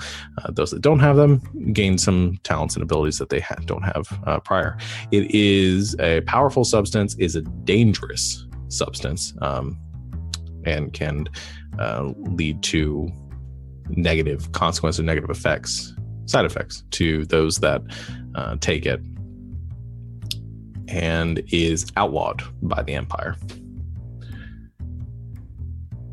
So now we're on the same page there. Um, so you are familiar with this area. Anything you want to do with that, Cordelia?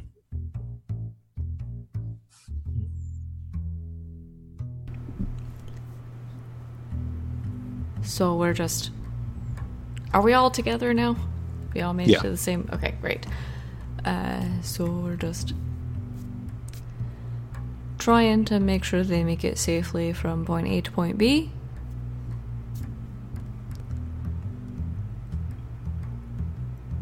That's what it sounds like. Do you Right. expect something funny? I always expect something funny. Yeah, plus, I mean, if one guy knows about this delivery. Who's to say more more don't know? Someone might try and make off with some of the shipment, some or all of it. It would be very profitable for most of us if it ended up where it needs to go. Maybe if a piece or two maybe fell off along the way. We may hit a bump or two that might knock some loose. Who knows?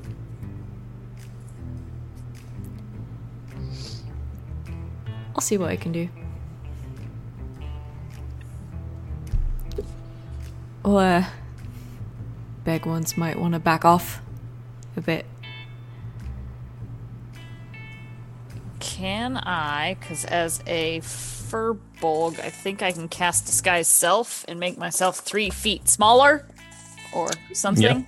Yeah. yeah. If I remember correctly, I just can't remember. I'm thinking I didn't, for some reason, put it. Yeah, on. I think. Uh, yeah, you can cast disguise self, um, and the limitation of appearing only one foot height difference um, is changed to three feet for you. So you could appear up to three feet shorter.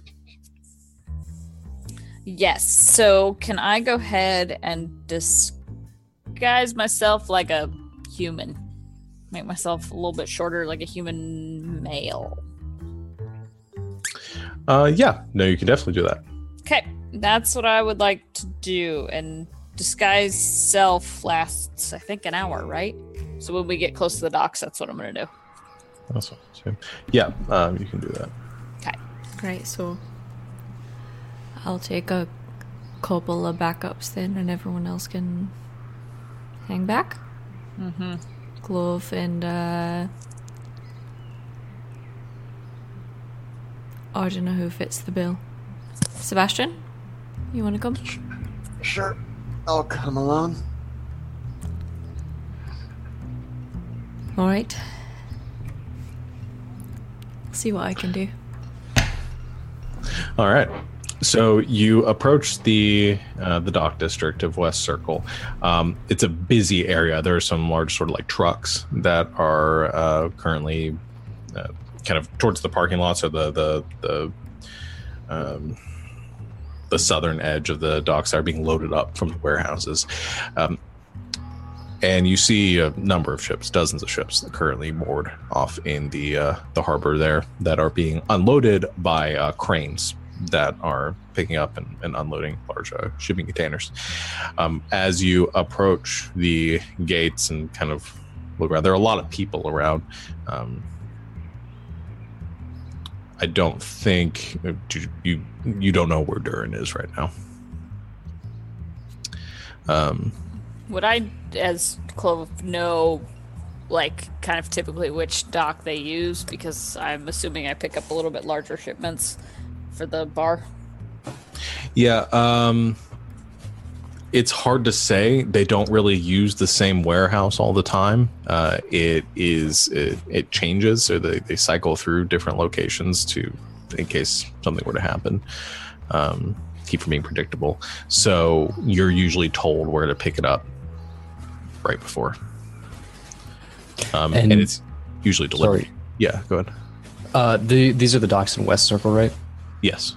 So it, I, Hogarth would be familiar with this area. Yeah. Um, yeah, I think you that would are- help. Yeah, and I think you would know who to ask. There, there is a foreman that works this uh, Oh, yeah, location. and I have the. I also have thieves cant. Oh, that might So play a I'm- little bit more in here. I know yeah. who I could ask. Yeah, I'll say the thieves' cant is probably going to play in a bit more. I think Hogarth, you probably notice some um, symbols that are on the uh, on the building. Some like it looks like graffiti, uh, but you recognize some of the symbols that are um, they're numbered or they are they are marked in a way that. Uh, I guess the best way you can interpret it is it looks like different buildings are marked for uh, different days of the week. Um, Mm. so you noticing this, um, Europe, uh, Europe. One, oh god, I need to pull up my calendar because I don't remember what the days of the week we came up with were. Uh, it is the equivalent of a Sunday right now in in game, I believe. Um, nope, it'd be Monday because days passed. So you could find the doc that, and I'm not going to spend a long time looking for that. You can find the doc that corresponds to the day that it is currently, Then or the warehouse. come with me. I know where we can find it. All right. So you uh, navigate your way across or through the warehouses until you find the one uh, with the thieves' cant that you would anticipate they were doing business out of today. And where'd my music go? There we go. Um, there is a uh, large shipping door um, currently closed uh, where they would back up the trucks into to be loaded.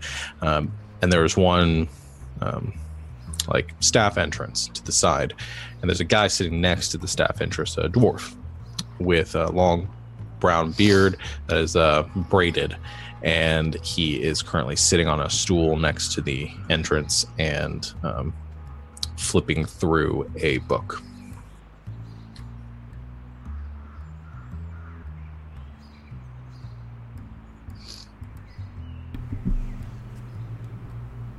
I guess I'll handle this. Excuse me? and kind of holds up a hand as he finishes reading his page. Yes. Uh, we're sent here, here to help with a shipment. Your dock hands. Well- Not exactly. More than that, but, uh, here to help. Well, if you want to apply for a job, um, I will talk to the foreman. Oh no. Don't mistake me. We have the job. We're here to talk to your boss. All right, and who is it you're looking for? I assume Haran would have Durin? told us. Durban. Durin Durin. Durin. says, uh, yeah, closes his book. At that point, says, "All right, and you want to talk to Durin about what? The delivery to Riley's bookstore. The shipment were we unclear the first time. We get a lot of shipments coming in and out of here.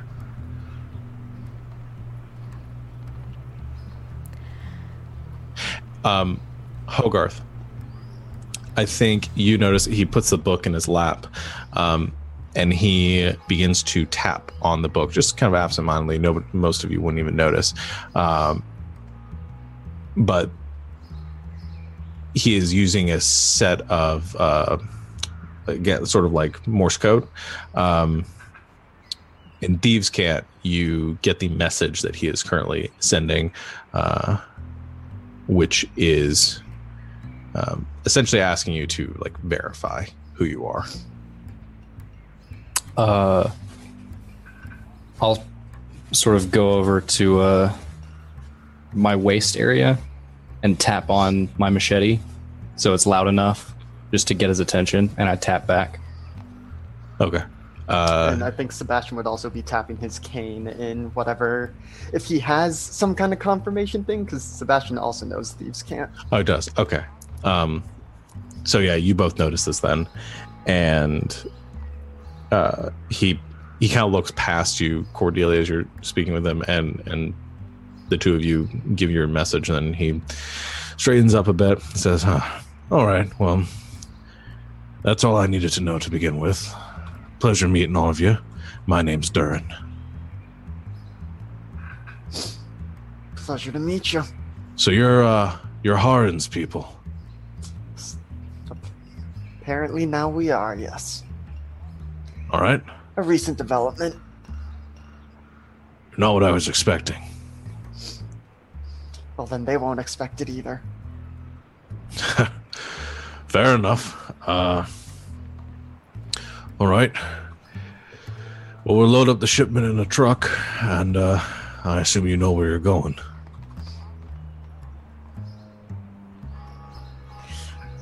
Someone knows how to get to Riley's bookstore, right? Or if we have an address, we know the city well enough. Yes. Yeah.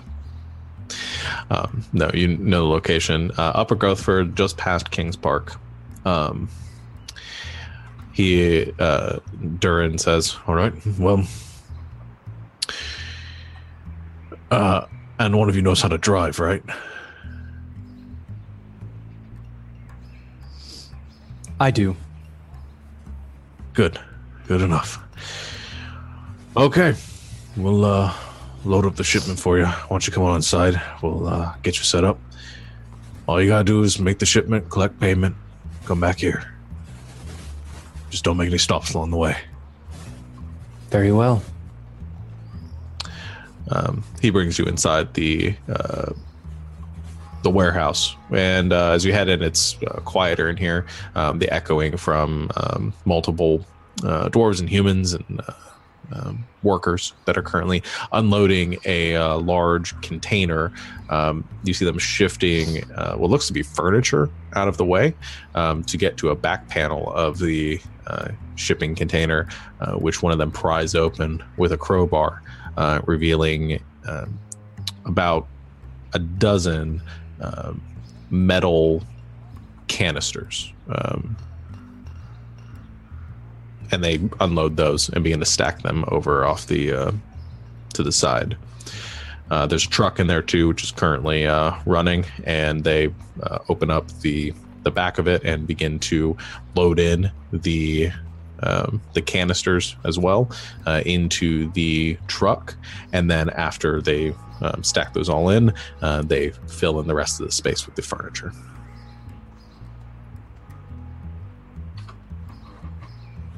Uh, after all that is done, Durin uh, throws the keys over to you, Hogarth, and says, All right, I know all your faces now. If this shipment doesn't come, well, I won't feel sorry for you. Good luck. I don't appreciate the insinuation. drive safe and he uh, hits a button and the uh, door of the warehouse begins to slide open with the clattering of chains So is there room in? Is it like a open air? I assume it's not an open truck, but just where are people on the truck? Hogarth's driving. it's like a yeah it's it's an enclosed uh, it's an enclosed truck the the cabs of the vehicles again they don't have like a, a covering to it um, it's like a like a bench uh, with um, this arcane like motor at the front um, you could probably fit four people in the the cab of the truck itself um, the rest of you could either stand on the um, stand on the back of the truck or you could do whatever else you wanted to do hijack a car and drive alongside I'll stand at the back on the back. I would like to sit up front with Hogarth.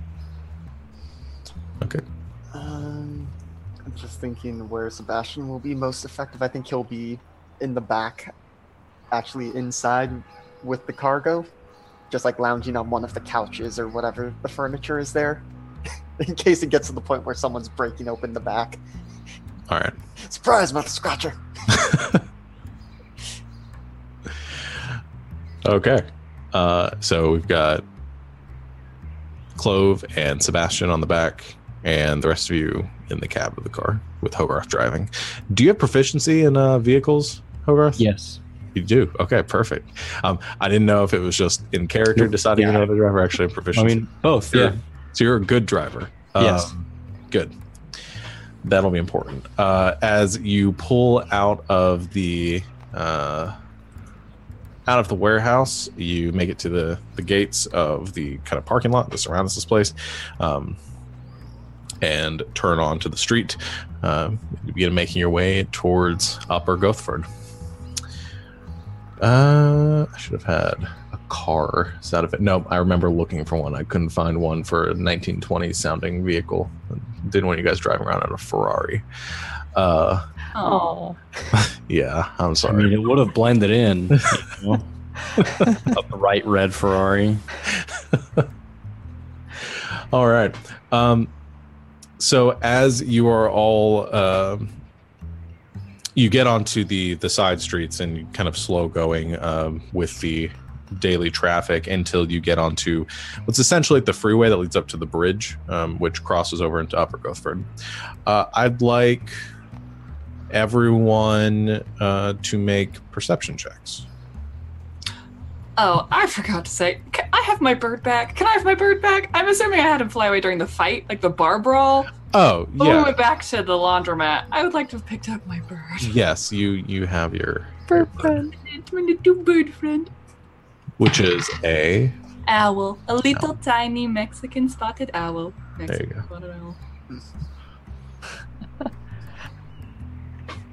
Uh, I'd also like to be sitting uh, near the door. It's like the outside seat. You ladies Okay. all right with that? I'm sitting directly next to Hogarth. And I rolled a 27 perception. nice. 10 Right. perception, roll 20 is still killing me. I rolled a 25. 19. 14. High five, Hogarth! Wait, don't take your hands off the wheel. Okay. Uh, 10. So who abo- who rolled above a fifteen?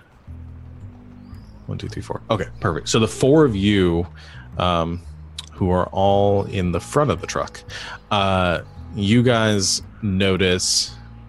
So as you're coming over the bridge, uh, there are mirrors on these trucks. Got to have some amount of safety. Uh, I think Hogarth, you notice in your mirror, there's there are. Yeah, there's one car that has been following you for a little while now. We have a tail. Um, and the other two of you notice this as well.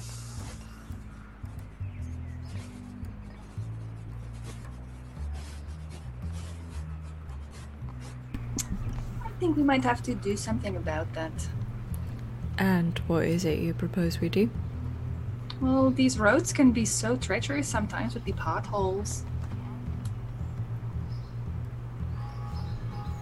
It'd be a shame if they had to pull over or something.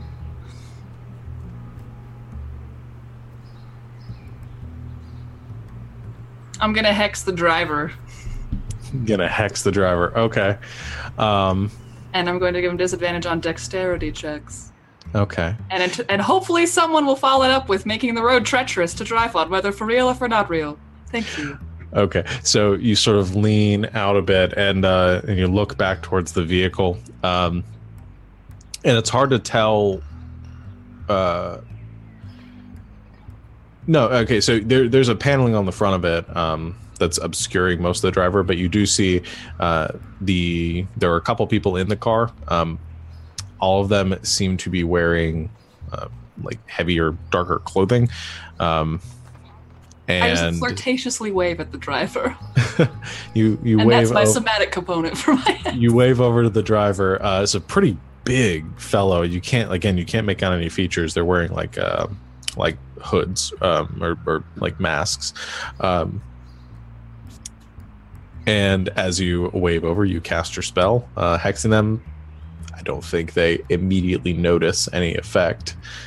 Um, and P- or, uh, Cordelia, Yes, I would like to use a major image to create some other uh, visible phenomenon, which is just in front of them, just this giant dip in the road. Uh, maybe like sinkhole esque. Okay. So I think here's what happens. The uh as you make it over the bridge, you get off onto the level ground um once again and you make a turn um, heading up the street uh, kind of he- making your way towards kings park. As you throw uh, as as you put up your your hex, um, Cordelia, you begin to mutter, looking out at the ground in front of your car, and um, you focus and create this illusion of uh, just as your car passes over, the ground itself appears to crumble out of the way, uh, revealing this this hole leading into the uh, the understreet.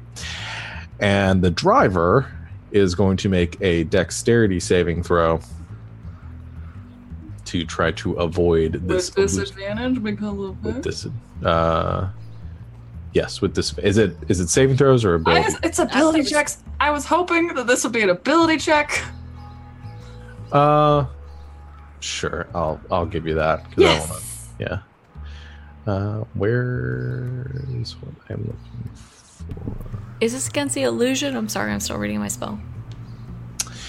Well, actually, let's do two because he's gonna make a, successful investigation check okay against So he's gonna- major image. he's going to make an investigation check to see if he notices the illusion, which is a four, and then is going to make a dexterity saving throw with disadvantage um, to avoid said illusion. Uh, actually, here's the way I'm going to interpret it. He jerks the wheel to try to avoid it. This is the check to maintain control of his vehicle after driving to avoid it. Let me get some more dramatic music going too. Let me turn off the other music. Oh god, this is really jarring. There we go. All right, uh, another dexterity uh, ability check with disadvantage. Oh, that's a two. So uh, you see the uh, driver sees the pothole open up in front of him and jerks the wheel to the side. The car itself kind of spins a bit, and you see the passengers trying to hold on to the uh, interior um, as he tries to re uh, correct the vehicle. He loses control. It fishtails out, and the vehicle spins once again, and then slams into a parked car on the side of the street. Um, you quickly see the passengers of the vehicle uh, begin to get out and, and begin to yell amongst themselves as you're disappearing out of sight. However, in that moment, um, what those of you in the back didn't see, because you had the better vantage point too, the second car uh, trailing behind them hits the gas and begins to accelerate towards your vehicle as you watch two tall uh, figures, uh, orcish, step up uh, in the cab and angle uh, shotguns towards the uh, tires of your truck. Yes, Chloe, what would you like to do? You and Sebastian being in the back. Can I please cast Sleet Storm just in like a couple of, you know, like a couple car lengths in front of the car so that as they're driving into it, it falls on them? Okay. Does that make Um, sense? Yeah, no, that's perfect. That's a great use of this, actually. Uh, so uh, go ahead and put the spell up. All right, make But the the four of us in the cab are not seeing this. um, you you've noticed it now. You didn't notice the car Okay. behind them at first. Um, I you think just Pilar was saw- like in the middle of gloating of like, oh, that is so unfortunate for them. And then another car goes over and was like, oh, uh, so sleet storm. All right. DC 15. So yeah, the driver of that vehicle now is going to once again make a. He's this time it's going to be a dexterity saving throw to try to main can maintain control of his vehicle as it uh, as they come racing forward to catch up with you. Uh, oh, that didn't mean to roll out with disadvantage. Well, I don't know what the first one was. it was a tw- oh, the first one First was the one seven. was seven. First one's the seven. Perfect. Thank you. I don't know why my screen it's not showing up. Uh, I used to have the thing where I went over it and then it would tell me what it was. Okay, seven. Perfect. So the uh, vehicle hits the um, the ice patch and begins to fit or kind of dovetail as well uh, as the drivers. I'm going to say they are going to get off two shots um, before uh, each one of the passengers is going to get off a shot towards your car. Um, in that moment. And And you said these are shotguns. these are shotguns. Did we ever figure out how deflect missile works with shotguns? Uh, we're going with uh, slugs instead of uh, instead That's of, what I was picturing, Morgan. Woohoo! or, uh, or Pellet shot. shot. Yeah. Yeah. All right. Why does my music keep stopping? Probably because I don't have it on repeat. There we go. Uh. So it's gonna be one shot at Clove and the other shot towards um, Sebastian. Yep. I'm going to use my reaction to attempt to deflect missile. Or does it have to hit me first? Yes, I hit you It, first. uh, oh yeah, only if it hits you.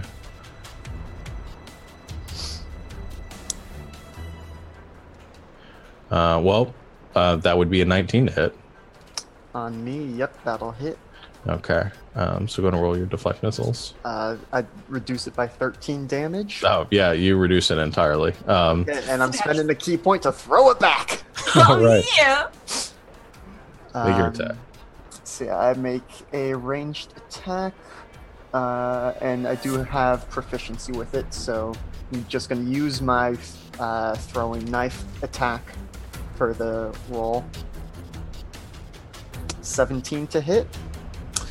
Uh, 17. Actually, 17. It uh, it hits and but doesn't seem to have any effect. It like gets absorbed by whatever kind of armor they are currently wearing. Um, so, uh, but you do catch the slug in the air and sort of redirect it back, which catches him off guard um, as he almost drops his gun. Uh, the other one makes its attack at Clove. Yeah, I bet that'd be a little disarming. You shoot a guy and he's just like, nah. Yeah. Uh, that's a 13? That hits. Okay. That's 11 piercing damage Ow. As you are shot by the by the slug. However, as this happens, the driver of the vehicle loses control once again and uh, goes spinning out, giving you the chance to gain some ground. Um, now, Hogarth, what are you doing in this moment? You've you've temporarily lost the people behind you. Um, how are you making your escape? Uh, well, I know Upper Gothford really well, so if I could, um, I would take some back alleys, I can help. see if I can uh, squeeze the truck through there if it's small enough. Okay. Um, and what is Pilar doing to help? I could cast Fog Cloud at an intersection so you don't know which turn we took. Okay, so I'll have uh, Hogarth make a um, a check with your vehicle proficiency um, using. Hmm. I'll say dexterity because this is going to be kind of fine tuning, trying to trying to work this card so and you get advantage because of the uh, the fog cloud.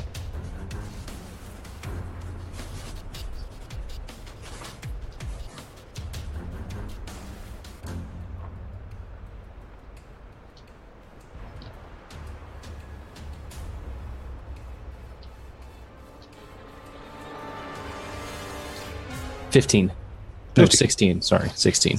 16 okay um as so as the fog cloud forms behind you the um the cars that have currently stalled out and they're trying to you see the drivers uh, trying to pull the cars out uh, the one that is smashed up against the um the the parked car on the street uh, they're trying to get it started and, and get it pulled back out to the road uh, the others are um, trying to correct and gain traction on the ice. Uh, Hogarth, as the fog forms behind you, um, you take kind of a quick survey of your surroundings, and there is a small alley that. Uh, that you could potentially get your car, uh, get the truck through. Uh, you jerk the wheel. The truck lists just slightly as you guys go rolling towards the corner. Um, those of you in the back holding on the best you can. Um, the truck levels out just a bit, and you all hear the screeching noise as the corner just clips uh, the edge of this uh, tall brick building next to it. A few bricks knocked off the wall. Um, the truck probably has a little bit of damage to the top corner. Um, however, it levels out, kind of the last part slamming into the the other side of the wall uh, before you um, hit the gas and go uh, pulling or peeling out through this uh, alleyway. Um, do you keep going or do you? Oh, sorry. Uh, ahead. Sebastian reaches back to try and grab one of the mana canisters and pull it out and hand it to Clove and just say, fell off the truck. All right. Where do you put the canister? How big is it? I guess that's Uh, probably about the size of a large wine bottle. oh. Then yeah, I put it in my backpack. Okay. Um, tucked it in your in your backpack.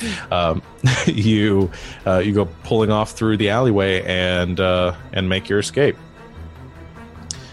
Well, that very easily bypassed the encounter that I had. well done, over- team. We solved We your solved car your- puzzle. Yeah. Bravo!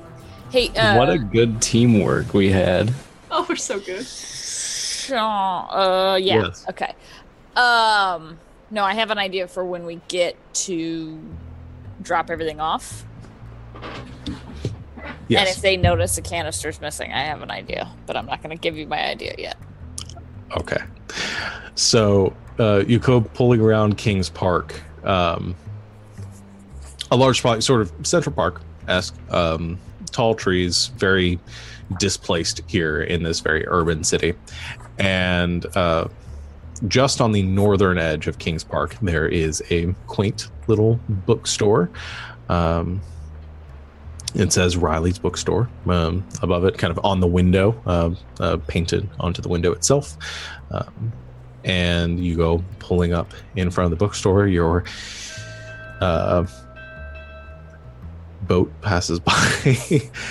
um, you uh, you park the truck out front, and uh, who heads inside?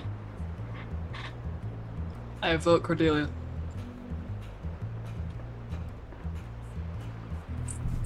Because Uh, I don't Sebastian deal. will hop out. Pilar's gonna stay outside and watch for cops or whatever. I'll go, but This isn't really what I do. I don't really know. All right, yep. You just, you just play lookout, Rita. Cece and I will go. We'll go talk to them. Is that okay, see? All right. Uh, so Cordelia and Sebastian uh, head into the bookstore. As you head inside, the sounds of the city fade away um, to this quiet little bookshop. Um, the uh, rows kind of smushed together as much as possible for narrow walkways through this uh, this dark interior, and you uh, push your way back to the counter at the back of the store and uh, there is a um, gray-haired uh, human woman um, currently organizing some of the inventory. And she looks up and she says, "Oh, um, welcome. Can I help you?" Uh, yes, I think we have a uh, delivery for you. Oh, um, yes. Uh, do you mind unloading it around back? Of course not. All right, I'll meet you back there. Um, so uh, she heads back out of the store. You bring the car around. Uh, she opens up or comes out the back door. Um, it's her this time, and then two younger, larger human men um, that were, I guess, in the back of the store. Um, look like bodyguards. Um, they begin to uh, make their way up to the truck and uh, unload some of the furniture off the back. Um, and she approaches you with a smile, Cordelia, and, and Sebastian says, So, uh, you're not the people I usually work with. Or new. Ish. Oh, well, it's good to see new faces. Um, thank you for being so timely with this. I she looks over the truck and sees some of the damage to it. She says, "Looks like you might have had a little trouble along the way." Just a little. I- I'm assuming I'm back there, right? Yes, you are. Okay. Uh. Yeah. Okay. I just want They haven't gotten to the inventory yet, so No um, worries. Because when I was, yeah, I just so you know, I had ten stoppered bottles with colored liquid in my bag. I've Okay. broken one of them, like so. There's glass on the ground, Okay. and and like I found the colored liquid that looks most like mana, and so then just have that, uh, like back there. okay. So slick. Mana's actually uh, it's colorless, uh, so you could just use water or Okay. something, and, and Well, still- what? Yeah, yeah, that'll work. yeah, just something to make it look damp. Yep. would work. Okay. Um, so you uh, you create your little crime scene there, and uh, yeah, she looks it. up. Riley looks it over. She says, uh, "Oh, I don't know if you responded to the question that she asked. Um, saying, looks like you had a bit of trouble along the way." Un pequeño. A little bit. It's a bit of a long story. Uh, I imagine I know who the culprits are. The uh, the Green Tusk gang has been looking to get in on some of the mana shipments, so they've been uh, Really? harassing some of our suppliers. Yeah, uh, we had a few go missing along the way, so you're one of the last few that was able to make it through without. I assume nobody died along the way. Uh, I took it. I took a hit, but um, Yeah, she notices the uh, the bullet wound. She and I says, think I think one of their bullets got one of the canisters. Ah, crap, and she looks back. Go ahead and make a deception check. Okay, okay, shoot. Ah. I can't help you. I'm sorry. No, it's okay. It's it's it's all good. It's all good. No one can help me with my crap rolls. Fuck all. That's a, that's a nine because I can't roll for crap. I have plus five to deception. So uh, she she looks at you and she says, she looks back. She says, "Really?" Looks at the glass on the ground. Now, why was this one in a glass canister if the rest were in metal canisters? Like I said, bit of a long story, but we don't argue either way for the people that are sending them. What you get is what you get.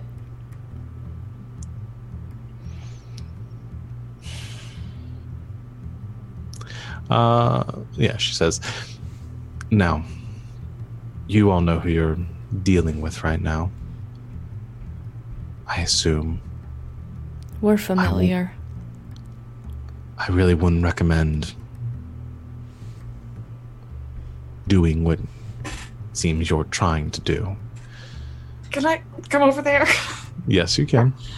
okay, I'm gonna go over there and start making like a big fuss of tending Clove and being like, "Oh my gosh, that must have hurt so bad," and just like healing word them, um, and maybe try for a little bit of sympathy and just, um, maybe you could find it in your heart for a little bit of charity for the people who did such a good job, being so timely, taking a hit for you.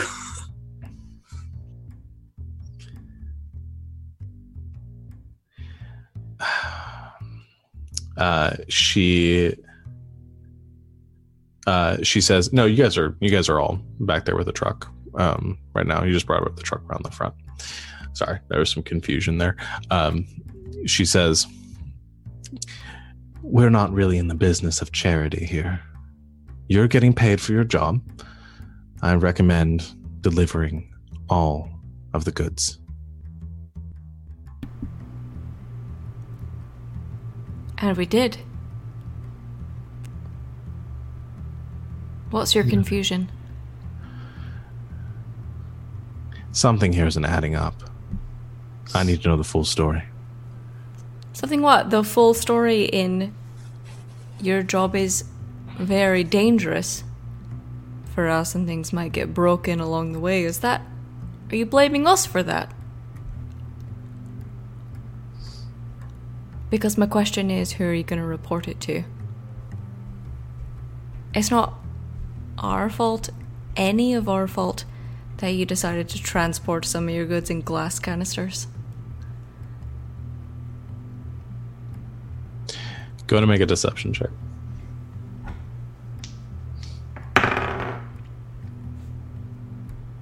Twenty-three. It's really good. She sighs. Fine. I don't know whether to trust you or not. I'm getting some mixed signals here.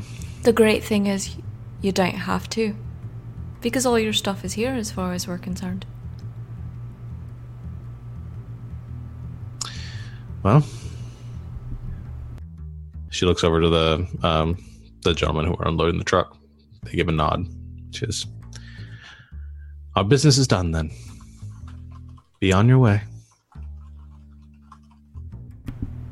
And a pleasure doing business with you.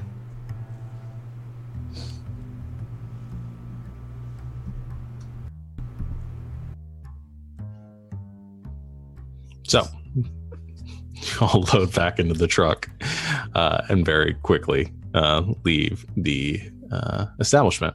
We'll uh, fast forward a bit, uh, getting back to the uh, warehouse, delivering the truck to Durin, who looks over it and just gives a sigh he sees the damage to the sides of it, and just, why me?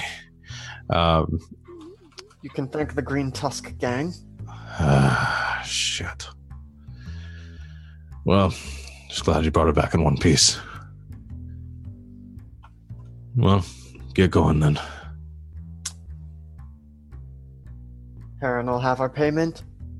He will. Riley tried to blame us for the damage. I just want you to know. That doesn't seem like her. Well, she did. It was Go on. really heated, if you want to know. People are going to make a deception check too. Oh, I would be so happy to. Wow, I actually rolled fairly under average. 19. Okay. Uh, 19. You, uh, he he just shakes his head and says, Oh, well, we'll get it sorted out then. All right. Well, you get going then. Uh, like I said, Haran will have your payment. Um, you all uh, head back from West Circle to Farsaw Heights, um, taking the subway again or walking or whatever you want to do. I think Subway. Yeah. All right, that'll be another copper for each of you. Um, but you uh, take the subway back, um, the peaceful underground of Gothford. Um, smells a bit, uh, but you uh, arrive back at uh, at the uh, Cloves Laundry Joint, and Haran is there. And as you um, make your entry, he gives you uh, another warmish smile and says, wow, That was fast. I wasn't expecting to be back so quickly. How'd it go? We're efficient. Clove got shot a little, but Hogarth's a good driver. How do you get shot a little? Look it's at just me. a flesh wound. She got Uh, better. It's pretty much shot or not shot. It went All right. pretty well overall. I'm glad to hear it. Um, well, as long as the uh, customers are happy, then that's another uh, another step up for us, I guess. Um, I suppose you want your payment.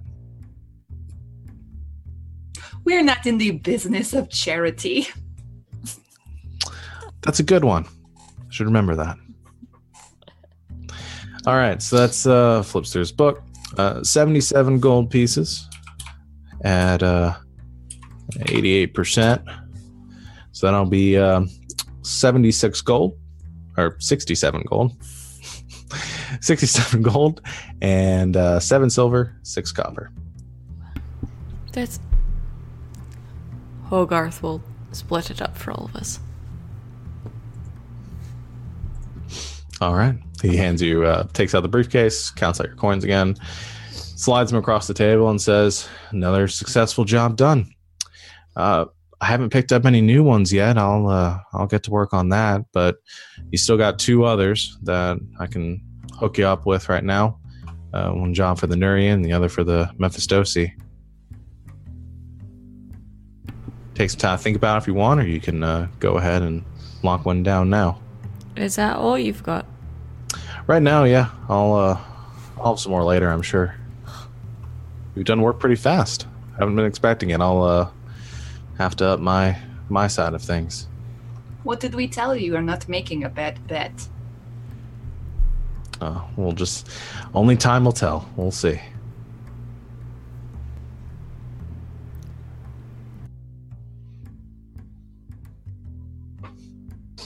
Yeah, I think we probably want to mull things over, mull our options, maybe over some mulled wine. I just like the word mole. All of a sudden, mole, mole, mole, mole, mull. We'll I think have we might have a concussion. we'll have dinner and talk about it. All right. Well, you all uh, enjoy your night off then. And uh, he goes back to his ledger, makes a few marks in it, and uh, closes his book. And we'll go ahead and uh, call our session there for tonight then. Uh, two successful jobs done. Nice. Um, so, little taste of the game, getting to know our characters and stuff. We'll uh, pick this up next time and see where things go from here. Uh, closing comments, questions, concerns from any of you? No. All right. Uh, well, thank you, everyone out there, for watching, participating, viewing. Um, we will be back in two weeks from today, same time, same place. Hopefully, as many of us back as possible. Um, we will. We didn't have any stuff up, special things up for the um for the interactions using um, Stream Elements uh, today Store. The store. That's what i was trying to say. We didn't have anything up in the store today. I wanted to give it a session to see how all that went. I'll probably implement a few things for the next time now that i see how this is all going. Um, and we will um, debut that in our next session. Uh, until then keep an eye on our twitter for any announcements on any up and coming things. Uh, once again wild space will not be on monday this week. It will be on thursday this week uh, back to our normal schedule after that presumably. Um, and we will have uh, video games in the meantime. Uh, fun other things. Uh, Wonderworld Origins, the latest episode of that will be up on uh, YouTube this week, and we will have our next session a week from this Thursday. Um, I think that's it. Yep. Uh, well, thank you everyone for watching, for tuning in. We hope you can stick with us for the rest of this journey. It's going to be a lot of fun. Um, and until next time, good game and good night, Internet. Good night, Good night. Good night, Internet!